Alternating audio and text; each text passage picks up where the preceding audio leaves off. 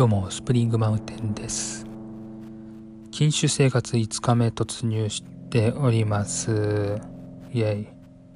イ。うん。あのー、今日レモンサワー飲みたくなりましてね。どうしても。どうしようかなと思って。であのー、ライフでまあ相変わら相変わら相変わらず炭酸水をね買うわけなんですけどもね、そこでまあレモン味レモンの香りのする炭酸水がありましたのでそれを買ってみました。自宅に帰ってコップに氷たくさん入れてレモンサワー入ってますよみたいなテンションでその炭酸水を注ぎました。そして飲みました。もう無糖のレモンサワーだね。うん。いや欲満たせたね。レモンサワー飲みたいっていう欲を見事にこう満たしてくれましたわ。素晴らしいわ。うん。もちろんねアルコール入ってないんですけども。全く入ってないんですけども。もうねその炭酸水をねレモンサワーって思い込むのよ。やっぱもう日々上達しますわな、テクニックが、禁酒の。自己流の禁酒テクニックが本当にこう身についていくなっていうふうに思いますね。うん。もう検定があったら一級だね。うん。帯があったらもう黒帯ですわ。はい。ほんとそういう状況でね、ございますけども、うん、そういうふうにしてですね、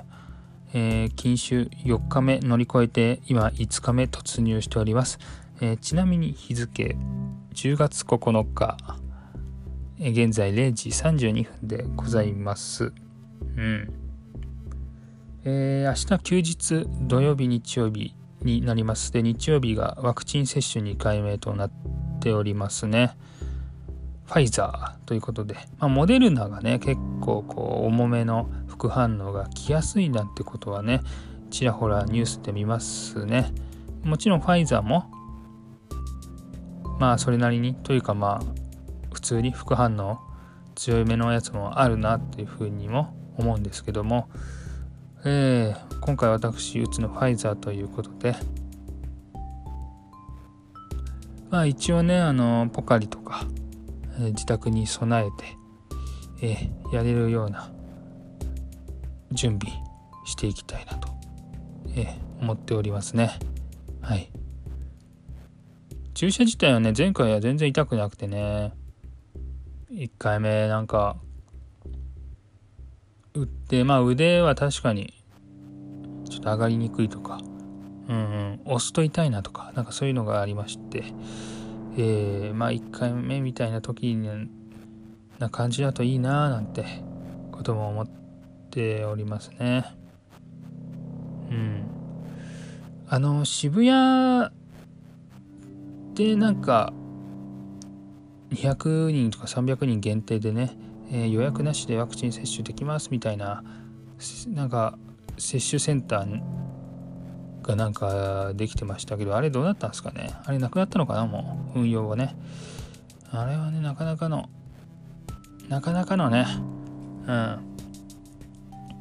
なかなかのやつでしたねあれはね。うん。いろんなこうトラブルみたいなのがね多かったなっていう印象がねありますけどもまあこれ以上言うとその別に その政権批判ラジオとかね、まあ、その東京都政批判ラジオ別にしてるわけでは全く持ってないので、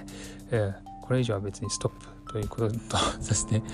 もらいますけども、うんまあ、話があってね、まあ、渋谷といえば今話しながらちょっと思い出したんですけどもあもやもやすることがねありましたよね今でも思い出しちゃうな。渋谷のセンター街歩いてた時があったんですよ。これはね、2ヶ月、3ヶ月ぐらい前ですかね、渋谷のロフトに行きたいなというふうに思いまして、どうしてもこう買わないといけないものがあって、まあ大きな、うん、場所に、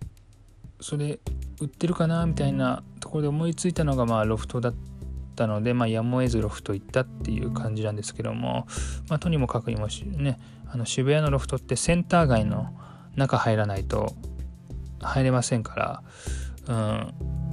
行ったんですよとにかく。でまあ午前中行ったので、うん、全然もう人混みも少なくてまあ渋谷は密密とかねまあいろいろ言われるようなこともあるのかなっていうふうに思うんですけども本当全くそんなことなくてなんか風が気持ちいいなぐらいな、うん、空気が澄んでるなぐらいなね感じでね、うん、本当は住んでないんだけども、まあ、住んでるなぐらいな気持ちで、え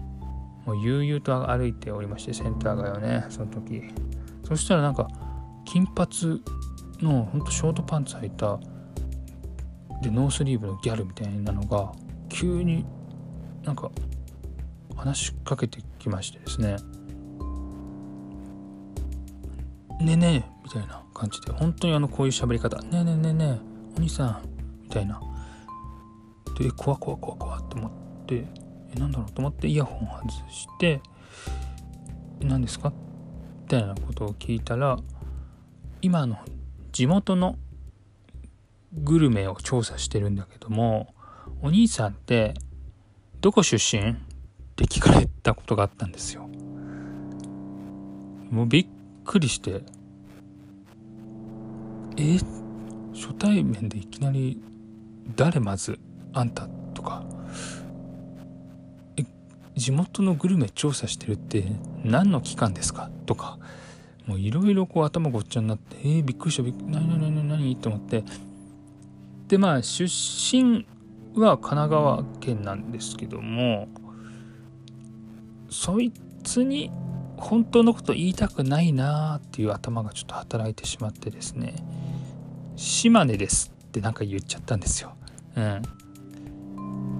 でそしたらその島根ですが多分意外だったのかもしれないんですけどもそれに食いついてきちゃって「え島根なんだ島根ってご当地グルメ何なの?」っていうふうにさらにこう聞かれて島根のご当地グルメって何なのって聞き返しちゃったんですよね。あのあまりに思いつかないのでえなんだろうって思っちゃってすごい変な感じになっちゃいまして。でまあその後なんかこの人マジでよくわかんないなと思ったし僕は渋谷のロフトにとにもかくにも行かないといけなかったのでそのまま「あすいません。じゃああのこの辺で」つって去ってですねまあその後通常通り買い物をしてそのまま帰宅したっていう話がっていうかそういうことがあったんですけどもあれ何だったんだろうってたまに思い出すんですよね。ものすごいもやもやもやする。これあのもし聞いてる方もねもやもやされてしまったら申し訳ない。でも同じモヤモヤちょっと共有してほしいですわ。これ何だったんだろうと思ってあの人何の勧誘だったんだろう結果的にって未だに気になってますね。うん。何だったんだろうなあれうんまあ多分なんか変な絵をね変な絵とか絵画っていうか絵画ね、うん、をなんか売らされたりしたのかなとかね。なんか想像しますけどもね。ちょっとあれはすごい謎の日でしたね、うん、渋谷のワクチン接種センターからまさかここに飛び火するとはねこの話に。ちょっと我ながら思いませんでしたけどもやっぱりね。うん。まあいろんな人がいますから。はい世の中ね。まあ、いろんな人がいるといえばねやっぱり家ついてっていいですかですよね。はい。家ついてっていいですか？大好き。うん。まさに今日疑似レモンサワーをね飲んでおりましたけども。まあ炭酸水なんですけどね、えー、それ飲みながら先日放送していた「家ついてっていいですか?」の録画をですねずっと見ておりました。もう大好きねあれねあの番組。素晴らしい番組ですよね。うん。いろんな人がね世の中にいるしいろんな生き方があるしいろんな過ごし方があるしいろんな幸せの形があるっていうのが、えー、本当にこうよく学べる番組だなって思っておりますし自分がもし教育者のような立場であるならばですねもう子供に見せたいなっていうふうにそんなふうに思います、うん、小学校とか中学校の授業にも組み込みたいぐらいなね感じですよね、うん、国語理科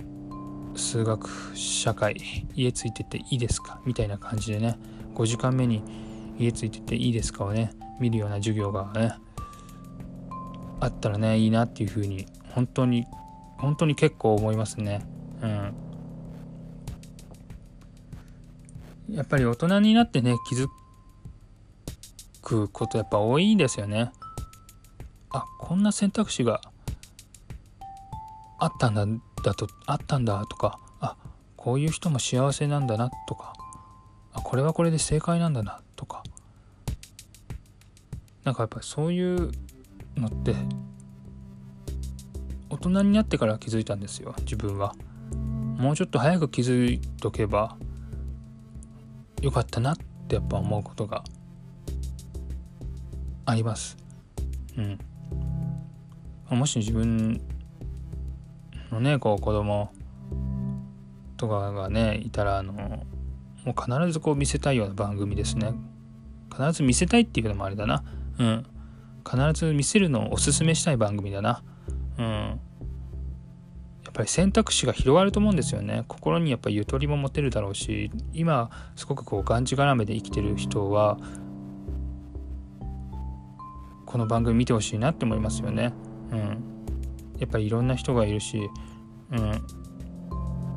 それってやっぱすごく当たり前なんですよね。こう生きないといけないってやっぱ生き急いでる人が世の中やっぱ多いなっていう印象があって、うん、そういう人たちを見てると大丈夫かなってやっぱ思っちゃったりもするんですよね。うん、でも大丈夫だたりも、まあ、大丈夫なんですけどねその人にとってはおそらく。うん、でも他の選択肢もきっとあるんじゃないっていうふうにやっぱ提示をねこうしたいなってやっぱ思っちゃうようなね、まあ、おせっかいな部分もあったりとかして、うん、だからこそやっぱ家ついてていいですかみたいなね番組もうちょっと増えたらいいなってね思ったりはしますよね。うん、まあそんなとこですかね。あとにかく5日目、えー早くも突入していますのでですね禁酒生活引き続き続けていきたいというふうに思っております。以上です。